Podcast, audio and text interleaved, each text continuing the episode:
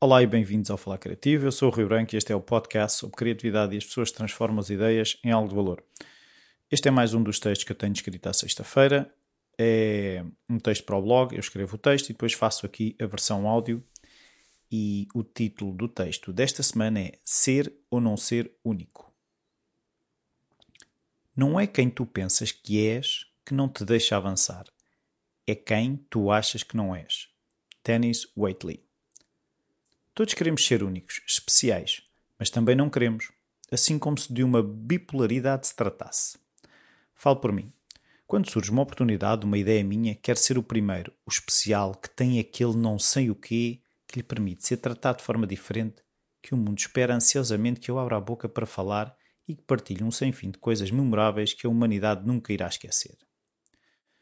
Quero ter ideias únicas, cheias de valor, que se vão espalhar como fogo em pasto seco que todos vão querer adotar assim que tomarem conhecimento do golpe de gênio. Mas quando surge um problema, quando as coisas correm mal, quer saber que não sou o único, que outros já passaram pelo mesmo e que é possível superar. Percebes que pensar assim não é saudável, que não faz com que cresças, parece mais a atitude de um menino birrento que quer ser o centro da festa, mas quando faz a geneira espera que ninguém veja. Ou logo surge uma pessoa sábia que lhe, lhe diz: Não faz mal, acontece a todos. Pois, acontece tudo a todos. Ninguém pode dizer que só tem dias em que se sente especial e único, nem pode dizer que tudo na vida lhe corre mal, que é a única pessoa no mundo a passar por aquilo que está a passar. No momento em que me acho especial, deixo de me relacionar de forma igual com as pessoas que encontro, começo a vê-las por cima.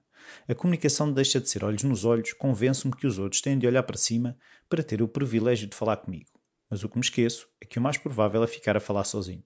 E dessa forma, Nada aprendo. Sou tão especial que sou como aqueles produtos tão únicos que não há acessórios para eles, nem peças caso se avariem. Da mesma forma, quando as coisas correm mal, e acho que sou o único a falhar, que mais ninguém seria tão estúpido e incompetente ao ponto de se deixar cair nessa situação, escondo-me por vergonha de ser o que tem defeito, que os outros nunca seriam tão fracos para cair em tal situação. A vergonha de falhar, de sentir que só por eu ser tão incompetente é que me aconteceu a mim e que por isso mereço que tudo o que me possa acontecer empurra-nos para o fundo, não nos deixa ver possíveis soluções. Esta semana ouvi uma entrevista da Maria Shriver, sobrinha do John F. Kennedy e ex-mulher do Arnold Schwarzenegger, em que ela falava de ter feito uma apresentação do seu livro e, no fim, uma mulher ter ido ter com ela para lhe dizer que a admirava, que ela parecia ter uma vida fantástica, ter tudo equilibrado. Respondeu essa senhora, dizendo-lhe que não, que voltar a casa depois de um evento daqueles para uma casa vazia era difícil, e que aquela senhora, quando saísse dali, iria para casa estar com os filhos e um marido que a amava.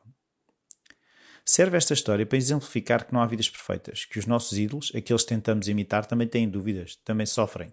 Talvez não as mesmas dores, mas algumas serão parecidas. O que me tem parecido importante, e pelo que ouvi durante a entrevista, é partilharmos as nossas dores, não só as nossas alegrias.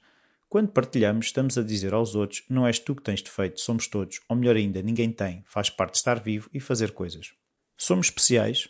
Somos. Mas se todos formos especiais, ninguém é especial. Especiais são aqueles que fazem apesar de, que partilham, que ajudam, que sabem ficar felizes com as vitórias dos outros, sem olhar para a vida deles e achar que são menos, por não terem o que os outros têm e por não experienciarem o mesmo tipo de coisas. Talvez a razão para acharmos que não vivemos tantas aventuras e sucessos fantásticos se prenda com a maneira como os interpretamos. Se compararmos a nossa experiência com a percepção que temos da experiência dos outros, não será fácil que coincidam e pode muitas vezes parecer inferior. Se estás mal, assume Fala com alguém que com certeza terá passado por situações menos boas. Ser honesto com as tuas experiências não serve de nada esconder. E quando falares, também não faças parecer aos outros que se algo lhes correu mal foi porque não fizeram o que deviam ter feito. Que não são feitos do tal material especial de que só uma elite é feita. Andamos todos a tentar entender isto tudo. Rodeia-te das pessoas que te aceitam. Aceita os outros. Cria uma rede de tampara quando cais. Sim, porque todos caímos. E é sempre mais fácil se tivermos alguém para nos ajudar a levantar.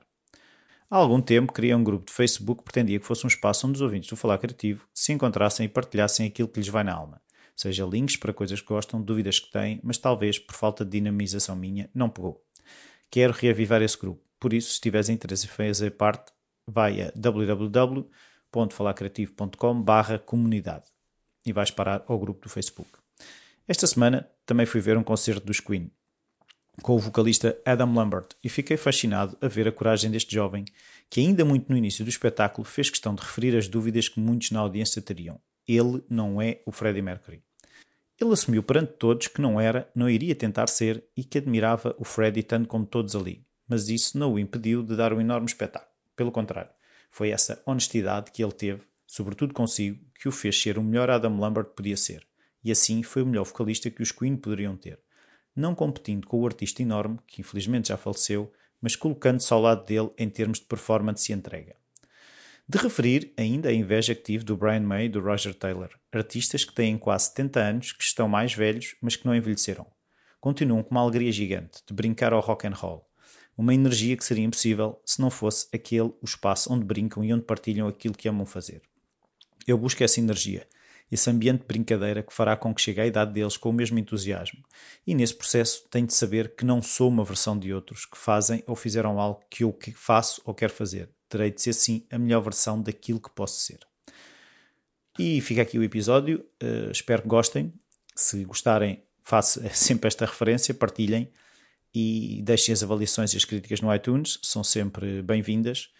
E podem sempre também enviar um e-mail para rui.falarcreativo.com e eu cá estarei para a semana com mais um texto. Muito obrigado. Até à próxima.